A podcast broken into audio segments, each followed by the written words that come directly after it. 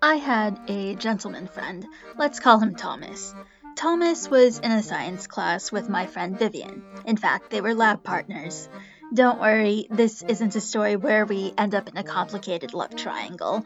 One day, Thomas overslept, missed a science class, and poor Vivian had to do the lab experiment all by herself. She was hopping mad and sent Thomas some angry emails and voice messages.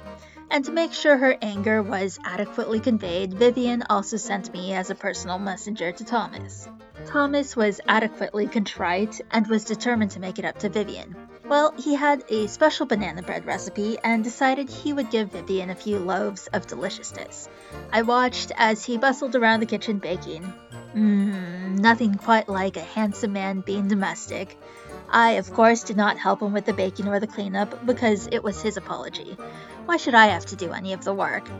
The next day, Thomas proudly presented Vivian with the banana bread, and I watched as a thunderous look came across her face.